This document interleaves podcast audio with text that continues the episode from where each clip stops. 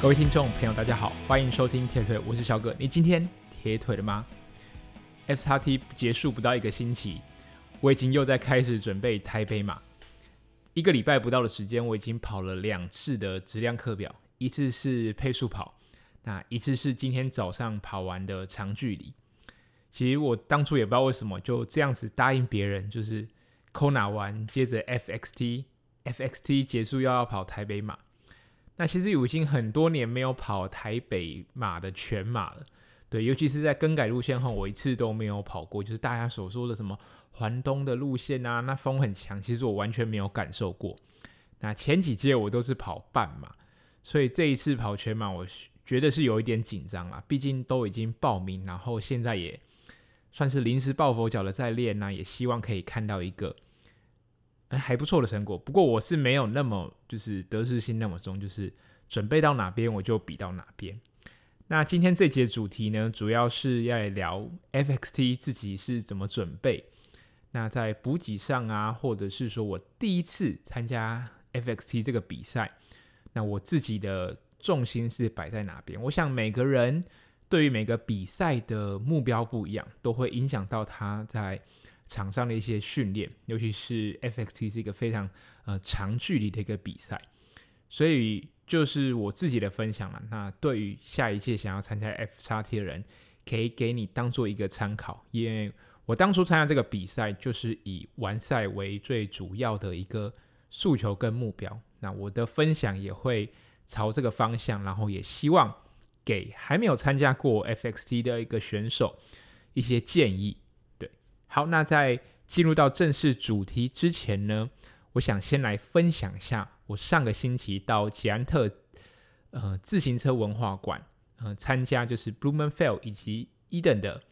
他们在谈所谓科学化训练的一个、呃、分享会。那一般人呢可以在线上呃观看直播，那因为这个已经结束了嘛，所以如果对这个座谈有兴趣的大家。还可以到线上看重播。那不过非常感谢，就是捷安特能够邀请一些铁人三项的呃选手啊，或者是教练，能够到现场参加这个讲座。那翻译的人是吹风团的 Darren，然后在过程当中我们也聊得非常非常开心。那尤其是到现场座谈会结束之后，大家几乎呃除了围在那两个选手旁边之外，大家就一直看着伊登的车，在研究他的车的配置啊，嗯，东西是那些装备是怎么怎么样，其实聊的就是非常非常的开心。而且现场座谈会结束之后，是每一个人都可以上台跟两位选手签名，然后合照，我觉得是非常非常棒的一部分。然后这边呃补充说明一下，就是如果大家有去台中，我非常非常推荐大家去。呃，捷安特的自行车文化探索馆，我去了两次。因为这个座谈会之前，呃，巨大的那里的员工也带了我们参观了，呃，一整算是一楼啦。其实光一楼就可以看到很多很特别的一些陈设啊，或者是一些历史的东西。那带这次带领我们走，就是整个参访的，好像是。算是总监吧，就是也算是他们的 CEO，就是蛮 level 蛮高的。对，听他讲，然后嗯，我觉得可以感受到，其实台湾在自行车行业上这个产业上是在世界来说非常非常的独具一帜，然后非常有竞争力，而且可以看到很多。我觉得很多感人的部分，我觉得大家可以去参观。虽然门票好像是三百多块还是四百块，那团体票跟呃就是个人票会有一些些许差异。不过我觉得里面的体验跟互动的项目也蛮多，非常推荐大家可以去这个场馆看看。好的，那我就先来简单的跟大家谈一下，到底这场分享会他们谈的哪一些内容。首先，呃。Eden 跟 Blummenfelt 他们提到，他们不论是在比赛或者是练习的时候，他们非常注重碳水化合物的摄取。不论是在比赛或是练习，他们认为碳水一定要吃够，这样你做出来的课表的质量或者是训练的品质才能达到他们要的一个水准，或是达到他们预期要设定的一个目标。那对他们来说，他们其实比较少做呃运动按摩，那他们可能只有简单的伸展。对他们来说，恢复最重要也最快的方式就是两个：第一个是充足的睡眠，第二个是充足的饮食。就是睡眠跟吃这两件事情，对他们两位选手来说是最重要的。然后他们在训练的部分，他们。平常几乎都没有在做重训，甚至在一些像游泳啊，他们也很少嗯针对所谓的 drill，也就是技巧这个部分做练习。那我觉得这个是很特别的啦。那个到后面来可以再跟大家分享我自己的一个看法。那在他们因为嗯 Eden 跟 Blue 他们今年都是以长距离一一三二二六为主的，你看他们的。他们设定的 A 级的赛事都是二二六为主，那对他们来说，准备长距离的比赛，他们建议减量的时候不要减太多，那尽量的去让身体在训练的时候能够模拟比赛的感觉。对，他们觉得，如果在赛前减量太多，他们到了比赛的当天，身体会容易顿顿的，然后可能。平常练习的感觉会对对不上在比赛的时候，所以他们建议长距离的比赛之前减量不要太多。那他们谈到数据这件事情，他们觉得，嗯、所谓的心率啊、功率啊、瓦数啊、核心温度啊、血糖，甚至是所谓的乳酸，他们透过很多仪器取得的这个数据。很珍贵，但是他们也强调，这些数据你拿到，重点是你如何去分析运用。那对于我们分龄组的选手，我们当然没有办法像他们职业选手来的那么多资源，或者是我们有那么多的科学背景，能够去分析这些数据。但是他们说，呃，素人选手或所谓的分龄选手，最重要的两个。工具大家可以去使用，第一个就是所谓的功率计，那再搭配上你的心率，这两个东西加起来去衡量你的训练状况，就已经非常非常好用。那当然，现在的功率计除了骑车之外呢，啊，跑步也有了。那跑步这个功率也渐渐的在近一年来说，我觉得在台湾的跑者圈也越来越被广泛的接受。那当然，我自己目前还没有呃涉足到这一块啊。不过，我觉得未来会是一个趋势。那他们也有提到，其实目前游泳的这个功率计还在研发当中，所以对于素人选手来说，功率配上心率就已经是非常非常好用的。那他们也提到，他们像他们在执行所谓的轻松跑或者是 easy 的课表的时候，他们。像我们可能习惯就是，诶，可能听音乐啊，或者是看剧。那对他们来说，他们有时候在执行一些很轻松的课表的时候，像他们可能在室内骑训练台，骑的瓦数可能是 FTP 的一半而已。但他们在这个很轻松的一个过程当中，他们会观察身体，呃，给予踏板或者是他们发力的感觉。例如说，他们希望能多用臀肌或者是腿后肌来去做发力，他们就会先试着在他们很轻松的时候，看能不能去征召这些肌群，给予他们在骑乘上的一个帮助。那当他们去呃召唤这些机群的时候，他们可以在未来可能执行课表或者是外出骑乘的时候，就再多去运用这些机群来去运用跟发挥。所以。简单来说，就是对他们而言，其实呃，轻松跑或者是轻松骑、轻松游这件事情，呃，他们不会只是一个打发时间，他们也会利用这段时间去针对他们想要的一个目标去做一个训练，这样子。那伊人也提到，像他平常练习的时候，他们如果去有嗯、好奇去追踪他们 Strava，可以发现他们的。跑步，尤其是在轻松跑的时候，他们几乎不会跑平路，他们都会跑山路为主。那他们平常跑山或者是跑课表的时候，比较少去穿碳板鞋，他们几乎都是穿一般的鞋子，尤其是比较薄底的鞋子为主。那对他们来说，透过这样子跑山路，或者是穿薄底的鞋，他们可以比较锻炼到他们的阿基里斯腱，或者是锻炼到他们的脚踝。那当他们的脚踝强壮的时候，或者他们一些比较小肌肉比较发达的时候，他们在选择碳板鞋的，就是数量来说，就可以选择的更多。他有更多的品牌可以给他去穿，所以像这次 Eden，他最后选择选择了 ON 这个品牌。就大家看的那个 Kona 比赛，他鞋子穿的非常非常的厚，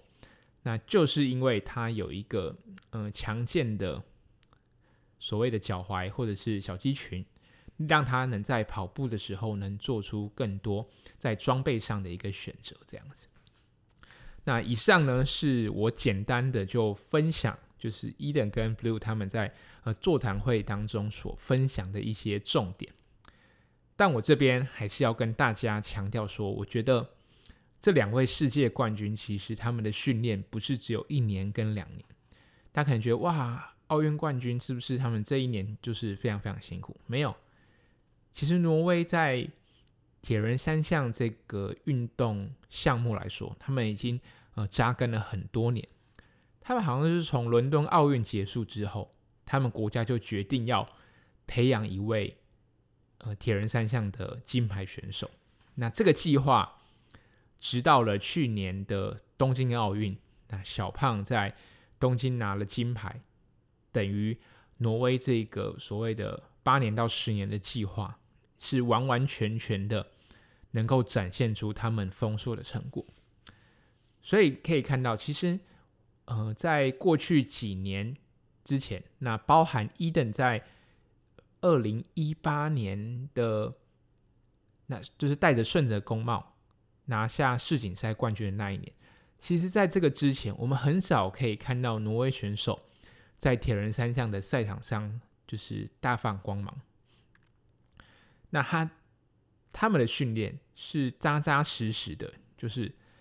量慢慢堆、慢慢堆、慢慢堆、慢慢建立上来。那可以看到，其实我们可以看到很难看到十。十几岁的挪威的选手，但是伊登跟小胖他们成名的时候都已经二十几岁，但他们其实是从十几岁就开始在呃这个运动项目上默默耕耘，所以他们现在的一个身体素质，跟我们会认为说他们是不是就是可能经过很辛苦的锻炼就可以达到这样的一个效果，其实是是完全不同，他们是经过非常长时间。才能获得现在这个成就。那我自己觉得，第二点是说，就是分龄的选手，就是像我们业余选手，他们没有我们没有那么多的仪器跟资源。那我觉得，就像小胖跟伊登说的，就是我们透过一些简单的呃仪器，像是功率计啊，或者是心率这些东西，那我们抓住一些很 key point 的一些关键。那也把这些的数据，呃，收集起来，当做我们呃分析参考来去运用。然后我觉得，其实像我们这种业余选手，我们一样可以有方法，在有限的资源中找到持续进步的方法。我们不一定要完完全全遵照所谓呃冠军他们所说的。我觉得每一个人身体素质好已经不同啊，每个人的训练方法。获得我们可能是同样的课表，获得的结果也不同。那甚至我们的训练的时间，我们花在训练这样子的一个投入的比例，每个人都不一样。所以当然我们没有办法像呃选手一般的职业选手一样，他们可以用可能一套的方法就可以适用到很多人身上。但是我们没有，所以我自己觉得。不用太去，嗯、非常非常在意很多数据的东西。毕竟，其实说实在，我们今天没有心率，今天没有功率，我们一样可以持续的进步。那可能只是我们找不到方法，但是现在有这些工具，我们就是有一个依据给我们参考，然后在这样子的一个当中去做一些进步跟训练上的一个调整。那我自己觉得，这位两这两位冠军所分享的所谓的冠军训练法，好了，其实我觉得有点像是巴菲特的投资。对，其实如果我们只去单学冠军的一部分，其实我们没有办法像冠军一样，除非什么，就像我们买呃跟着巴菲特买股票，你不可能只买巴菲特他持有的某几档股票，你要跟他有一样的投资报酬率，你在。呃，你投资的部位的比例至少要跟巴菲特一样。那如果你只是选择巴菲特当中的几档股票，那你的投资报酬率绝对不会跟巴菲特一样，你甚至可能报酬是会负的。那我这边呢，一直是想要说，嗯、如果你有你的方法，那好，你去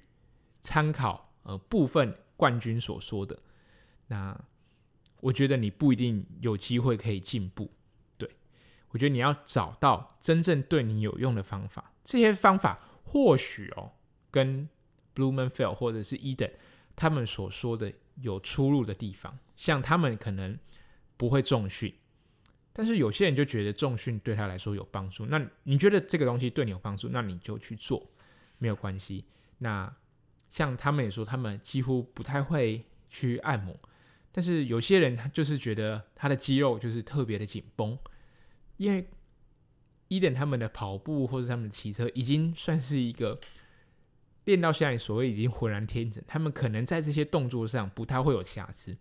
但是，一般人我们可能一些工作啊，可能长长期就是可能坐在办公室，我们的身体的结构跟我们一些可能骨盆角度，如果我们不去刻意去调整。那我们可能在某些动作上就是有问题，那导致我们的肌肉紧绷，那这些肌肉紧绷可能会导致我们受伤。我觉得，那你就要去针对这个部分去做调整，而不是说哦，他们都不按摩、不伸展，他你也不做。对，如果你觉得这些东西对你有帮助，那我觉得你就可以持续做，是 OK 的。对，那我觉得可以抓住几点，就是所谓的嗯。有氧耐力是非常非常重要，这个是所有门派不呃不论是哪一个训练法则都同意，就是有氧这件事情是很重要。也就是说，你平常累积的时间越多，你的有氧底子越好，相对的，你未来进步的空间也越多。其实 Blumenfeld 跟 Eden 他们说，他们一个礼拜的训练时间大约快接近四十个小时。那他们这礼拜在台湾的这一周是他们过去一年当中最轻松、最轻松的一周。那他们什么都吃，什么都可以去呃尝试。那你也可以发现，就算他们这个礼拜在台湾，他们也不会完完全全就不运动。他们甚至到了呃河滨啊，或者是游泳池，还去做一些训练。那他们也可以说，他们在这个礼拜。回结束之后，他们回到他们可能挪威，他们又要开始一连串的训练。对，那我自己觉得，像伊登跟小胖他们，还有一件很重要的事情，就是他们对于他们赛事的目标非常的明确跟一致。他们接下来的目标就是拼奥运，所以他们会把重心放在这个上面。我觉得这也是可以值得我们去学习跟参考，而不是说。像我这样子，哦，比完 Kona 又去比 FXD，又去比泰马，像我这样子，我自己觉得不是一个很好的一个范例。对，你应该去针对一场比赛，然后去做一个很充足的一个准备。对，不要人云亦云。你真的想，嗯、在某个成绩上去做突破，或者是说你有呃其他的目标，我觉得你就去执行。那设定目标好，你就去专注的达成，不要受到其他人的影响。那最后，我想提到的一点就是，睡眠这个东西真的是非常非常的重要。尤其是我最近 FXT 结束之后，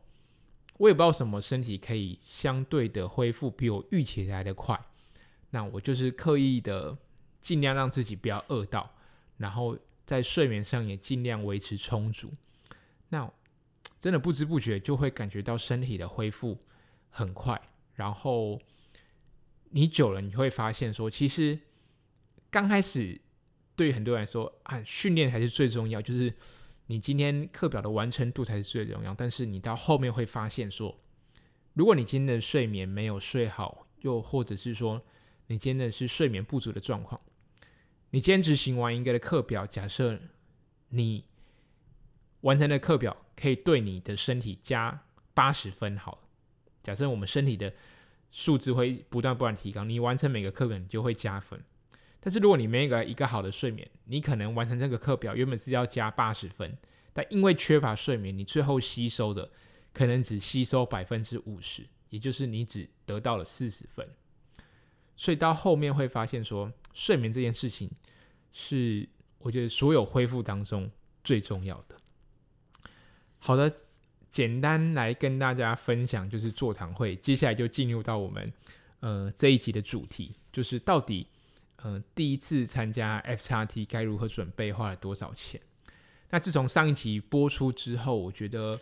有得到主办单位的一个回馈啦。那我觉得这个很好，就是我把一些意见给他，然后也听到他们给我对于主办单位的一个想法。因为其实很多选手我们不知道主办单位的难处。尤其，呃，FXT 它是一个国际的赛事，它会受到 XTRA 联盟的一些所谓的绑约或者是一些约束这样子，所以他们有一些很难处，像报名费这个东西也不是 FXT 他们可以决定的，都是受到呃 XTRA 联盟的一些规范。那主办单位在比赛的过程中，难免不可能完美去。做好一场比赛，那我觉得主办单位也可以听听看到底选手他们实际上遇到的一个问题跟想法。我觉得这样子的一个回馈，对于铁人三项来说，这个环境都是一个很棒的一个提升。那我之前自己也讲，就是说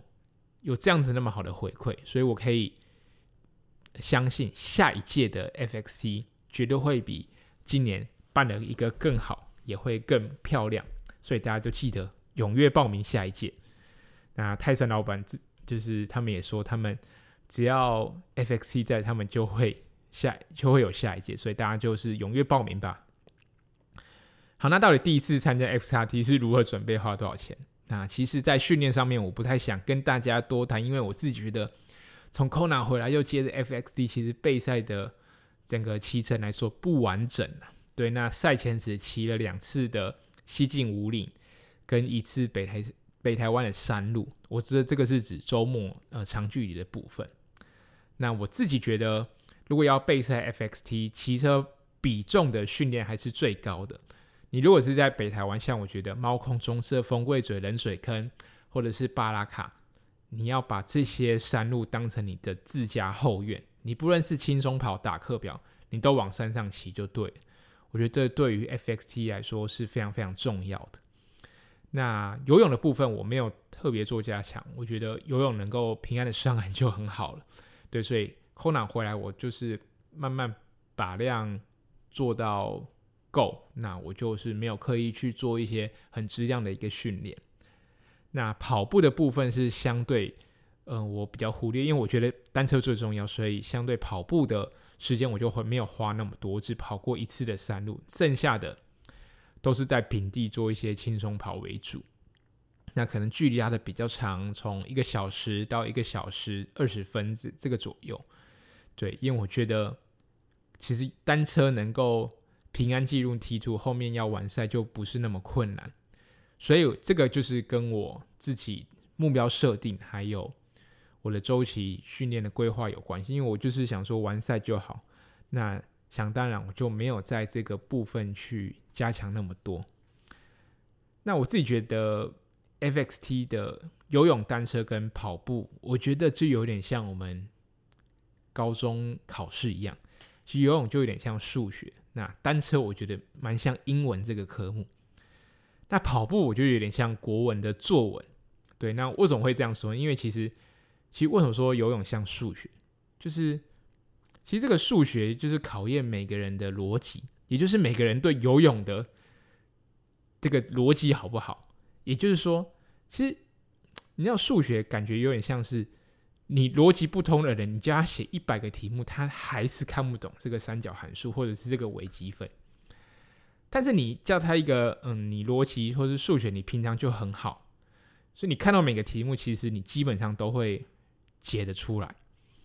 可能困难度难一点，你只是游泳，你就是游得比较慢，就像秀姑卵溪。其实像陈太或者是 Sam 哥，他们就是，哎，也是一个一个小时就可以游起来。那你今天可能在，呃，水面稍微比较，呃，平静一点，他们可能五十一分、五十分就可以起来。对他们来说，这个差距不会太大哦。但是哦，有些人不是，有些人就是他的逻辑在数学上逻辑就是不行，所以他面对游泳，你今天光是一些嗯、呃，像活水湖，他可能要叫他游三点八，可能就有点吃力。你那你今天换到了秀姑峦溪这个可能有流的一个部分的开放性水域的时候，那相对它的困难度增加的幅度是。比原本来说变得更大。那单车的部分，为什么我觉得它比较像是英文？因为其实每个人的英文程度其实就固定在那边，而且说你的单字量啊，你的词汇就是固定在那边。其实就像英文，为什么说单车就像英文？就是你看单车的路线，其实不论是改路线之前或改路线之后。其实大家都知道，这个路线就是非常的硬，一百八十公里要爬升大概三千五百公尺左右。其实考题都让你摆在那边，那就看你到底的程度如何。对，你有些人可能单车比较强的，那相对他可能对他们来说就是英文的词汇就是背的比较多。那我自己是这样子觉得啦，毕竟赛道就是那么难，那你自己要怎么练，就是看你。自己个人的功力，对，它不像游泳，游泳是有时候你花很多时间练，你可能获得的成绩还没那么高。但是，嗯，单车是你只要肯花时间、肯花努力，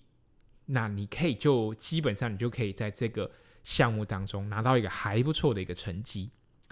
那为什么我说跑步有点像国文呢？毕竟大部分参加 FXT 的就是。可能以完赛为主。那如果你今天不论是 FXT，或者是说你是参加一般的二二六，其实你会发现说，你真正能够影响你最后总成绩的，其实往往都是在跑步的部分。如果你跑步的发挥正常两个字哦，光就讲正常两个字，你就可以让你的成绩非常亮眼。那如果你想要在上凸台，或者是你想在你的分令组当中能够名列前茅，那你的跑步就相对的非常重要。就是跑步是一个非常看个人造化的一个，就尤其是作文啊，非常看个人造化的一个科目。所以，如果你最后的跑步能够发挥的好，你的成绩就会非常非常的亮眼。那相对的，你这个跑步跑得不好，你的成绩。相对来说就会比较平平。那甚至如果对于一般的想要竞争的选手来说，其实往往最后的差距就是来自于跑步。我们可以看到，最后，嗯、呃，茂哥也是在跑步这个赛段，那超过了陈泰以及 Sam 哥。虽然最后陈泰是逆转，但是在中间的赛段，我们看可以看到，就是茂哥在。跑步这个项目来中当中，把握性是非常非常的高。那也因为他的对跑步的文学造诣很高，所以在最后的比赛来说，他就可以拉近与前方就是对手的距离。就算茂哥他游泳可能慢别人三十分钟，但是他靠着跑步跟他单车实力就已经非常好，那再靠着跑步的追击，那真的是非常非常的强大。好，那接下来聊比较轻松，就是装备跟补给的一些东西。那其实我自己的装备，其实到底花了多少钱？我觉得因人而异啦。那如果你有平常是一个登山的户外咖，那你又在玩铁人三项，你其实装备上你不会花太多钱。它的像头灯啊、水壶、急救毯，其实基本上急救毯需要买嘛，因为一般我们不太会放急救毯。但其实所谓的自行车灯啊、手套、紧身衣，像这次还刻意去买了羊毛底衫。其实我觉得很多装备要参加 FXT，你去迪卡侬就可以帮你解决很多问题，而且迪卡侬就是很便宜，而且我觉得都很堪用，也很实用这样子。那那接下来来谈一下补给团队。那补给团队呢，其实我就是比到去年啊，原本就想说，因为去年被关门嘛，那就是同个团队换一个角色，那希望能够就是连去年留下遗憾，今年就是想带其他人上山这样子。对，所以我原本在比赛之前就设定一定要用原本的阵容来比赛，而且一个人都不能换。那甚至我们。去年也是用相同的一个修旅车这样子，那整个补给团队总共是四个人，那其中含一位选手嘛，所以是补给团队算三个人，然后一位选手。那补给团队的三个人当中，一位是陪跑员这样子。那在补给团队，我自己给大家一些建议啦。我觉得如果可以的话，就是因为我的我们的修理车。就是一般的修理车，如果可以的话，可以选择更大台的车。我觉得九人座是非常非常的棒，就是整个空间上来说，我觉得一台车就够，不需真的不需要两台车，就一台九人座的车就可以让你能够在一个非常舒适的一个环境下，能够完成比赛这样子。不对，所以九人座我推荐大家，如果没有的话，我觉得去租也不错。那在补给团队当中有几个重要的角色啊？第一个，我觉得一定要有陪跑员嘛。那你陪跑员，我觉得你除了要找实力比跟你差不多，然后跑得起来的人外，我觉得最重要是有信任感，然后两个人的感情基础要很深厚。至少你可以在过了大雨岭之后走路的时候，能够跟你聊天，可以帮你分散注意力。那第二个就是你的补给团队，如果有一个对于单车的故障排除非常熟悉的人，我觉得也会非常非常的重要。对，像我也蛮推荐大家，就是你可以找看看有没有像平常是做一些呃北高的补给车啊，或者是一日双塔那种补给车，你就可以直接找车店，他们也有九人座的车子。那当然啦，这个就是可能在金钱上面就会。需要付的比较多，因为我觉得有个技师在，呃，补给团队来中，嗯、可以带给选手一些很安心的一个力量，这样子。那第三点，我觉得补给团队里面要有一个你很经常相处的朋友，或者是可能是你的伴侣，或者是你的太太这样子，或者是你的老公，OK。那因为这个东西就是你在准备的过程当中，尤其是补给品啊、衣服啊、什么装备，你另一半要知道的非常非常的清楚。他们要知道你的东西到底打包在哪边，哪个东西放哪边。这个东西这样的一个情况，对于补给团队来说是非常非常的重要。尤其是这个比赛当中，你你可能突然需要什么东西，那。因为你你补给团队不是所有人每天都生活在一起，那你一定要有一个人知道你的大小事，然后知道你的补给的东西放哪边，你的装备放哪里，这个都要非常非常的清楚。那这一次的比赛，其实我们在比赛之前完全没有开会讨论，我们直到比赛的前一天晚上，才真正坐下来去。呃，重新理解一下，就是比赛的一个概况。当然，在这个之前，我已经看过呃路线，然后去针对我的比赛的休息点应该要做什么，我都会列下来给他们看。但是我们真的没有实际当面来去做讨论，直到赛前一天的晚上才去做一个 check 这样子。那我自己觉得选手的基本条件也会影响到。嗯，团队的配合程度，对，如果你那个选手是呃非常程度算很 OK 的，那相对的，你的补给团队就不会那么的辛苦，跟需要一直担心你。因为我自己觉得这个路线来说，游泳 OK，那单车的部分还算不难。就是如果单靠便利商店，就是你今天没有补给车，你就单靠便利商店，我觉得是有机会直接进入到 T two 的。除了从新白杨就是西宝过后，可能没有补给站，可能水比较缺之外，我觉得其他应该都是有办法能够撑到就是关原的。对，那因为像我平常没有跟我的补给团队的任何人生活在一起，那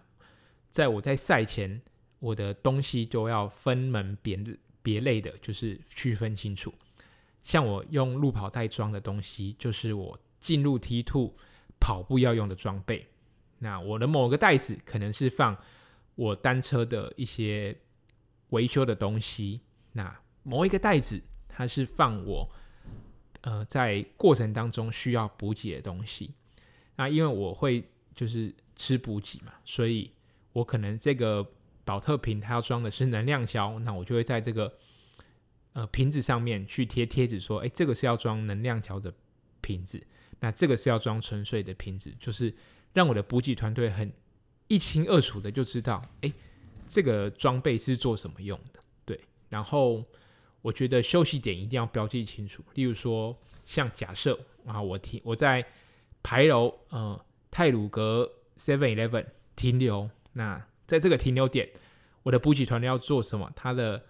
他，我在这个点的时候，我要吃什么，都把它写下来。那补给团队看到你在这个补给点要做什么，他会先帮你安排好。那就说，我要吃饭团，我要吃盐錠，我要喝咖啡，那你就把它写清楚。补给团队直接按着你自己的规划来去做，我觉得这个就是。非常 OK，能够达到你们的目标跟默契。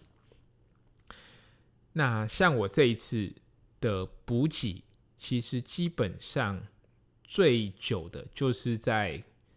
就是东进前，就是泰鲁格 Seven Eleven。我因为我那时候有拆休息吧，所以大约花了两到三分钟，那边是休最久的。其他我几乎都没有多做停留。OK，那接下来跟大家来谈一下补给策略。那赛前一天啊，我们才去花莲市区的全联，把我们要的东西都买齐，这样子。那整个花费上大不到一千五百块，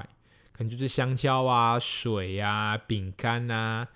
零零杂杂的，或者是包含比赛当天的早餐，都是在全年去处理的。因为静浦那边附近没有什么 Seven Eleven，所以最后就是决定就是直接在全年把它。都买完这样子，那游泳的补给就按照原本铁人赛赛前早餐吃什么就比照这样子。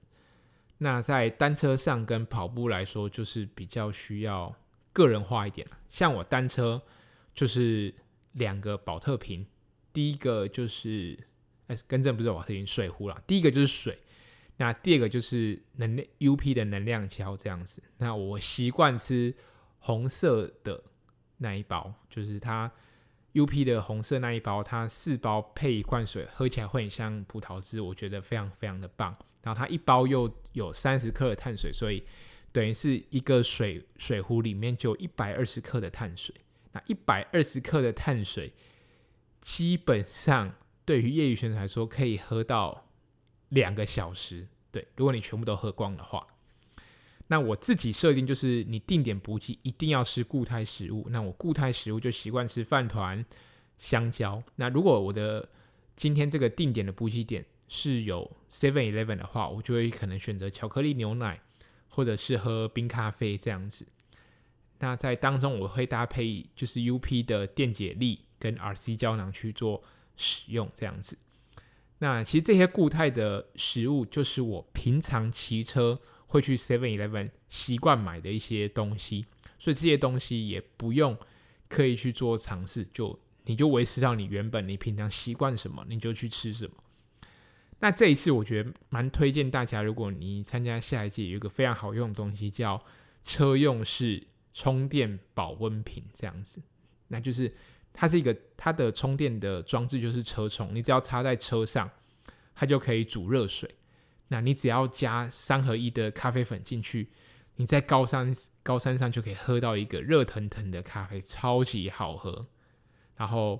这个保温瓶去网络上大约一个是平均大概一千块左右的一个价格，但我觉得这个东西你就买稍微贵一点，比较不会出状况。那你能在高山上喝到热的东西，这个东西非常的方便，因为车子就跟在你旁边，所以蛮推荐大家可以使用车用式充电保温瓶的。对，那另外我在高山上，我蛮喜欢吃坚果，虽然坚果蛮难咬，然后吃完就是喉咙容易干干的。不过，因为油脂这个东西在高山上非常非常有帮助，因为它的热量非常的多。那其实像你跑步的时候，尤其后半段你开始用走路的时候，或者是说我们强度没上来的时候，我们其实我们身体所消耗的多数是我们的脂肪。当然也有肝糖，只是当我们能够上到强度的时候，我们身体会消耗肝糖比较多，像是骑车，所以我骑车的补给以果胶为主。那在跑步的时候，我就会加入坚果，因为坚果是油脂。因为在跑步的时候，其实后半部分其实也跑不太起来，所以。油脂这个坚果这个东西是很能够帮我们维持身体机能，也是我们最主要的能量来源。那我自己觉得在那个过程当中跑步的时候吃坚果，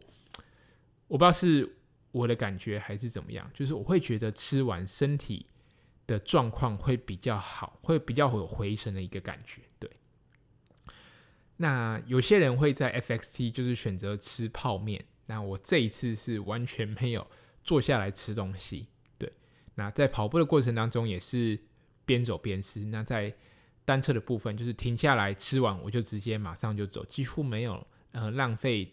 一点时间在就是停留专门吃东西这个部分。对，不过这个东西就是看每个人不同。那我自己觉得，如果你真的坐下来吃东西是蛮花时间，如果可以。边移动边吃是一个非常省时间的一个方法，这样子。好的，那最后来总结一下，到底呃报名 FXT 到比赛大概花了多少钱？其实报名费就是两万嘛，那保险费大概两千，那住宿平均一个人两个晚上加起来大概是三千块左右，那油钱大概一千五到两千不等，就看你的车子大小、你的油量。对，那补给的话。我自己抓两千，因为我觉得果胶蛮贵的啦。对，那剩下的一些固态的东西反而没有那么贵，这样子，所以我觉估计应该两千多了，没有没有两千那么少。那装备的话，就像刚刚提到，如果你平常就是有在登山的一些头灯这些东西都不用再另外买，所以加总起来，我觉得三万块以内应该可以完成一场 FXT。对，这个就是大大约给大家参考，好不好？这没有一定，因为每个人习惯吃的，或是有些人像有些人就准备的不同，他就是想要在赛道上可能吃好一点，或者是说他可能在清境也想住好一点。那当然每个人的花费就不同。不过我们这个的花费就是是我个人的，那不包含有些是不包含呃团队成员的。那我们是一台车，总共四个人去参加比赛，是一个。最小规模，因为有些选手他们可能开到两台车，甚至三台车，他们甚至还有摄影团队。那像我没有，我觉得用这个最简单的方式来完成 FXT 的比赛，我觉得对我来说才是最大的意义。这样，重点就是能够带着原本的团队上到合欢主峰，就是有达到我的目标，非常开心。那最后总结一下，其实我觉得 FXT 是一个。每年都来，很适合来凑热闹的一个比赛。不论你是什么样的角色，你想担任志工，或者你想担任选手，或想来担任呃补给团队，我觉得都非常 OK。就是它像是一年一度的盛会，都很适合大家来参加这样子。那我自己觉得这场的比赛的困难度还没有到非常非常高，但是趣味度绝对是满分的。对，那我也期待未来。因为我跟主办位就比哥说，或许可以出一个不一定要二二六啊，你可以来个一一三版本的，然后你也不一定要办在夏天，可以办在哎，不一定要办在就是秋冬，你可以办在夏天，对不对？有一个外木山的海滩，骑一个阳金，在阳明山绕骑个省长路线，最后来个三进七星山，然后跟呃靠背越野团队哎合作弄一个，你也不一定真的要哎用 X Try 或者 FXT 的名义去办这个比赛。其实这个东西都是呃非常有趣，然后也能让大家更多人去参与的一个比赛跟活动这样子。对，所以我觉得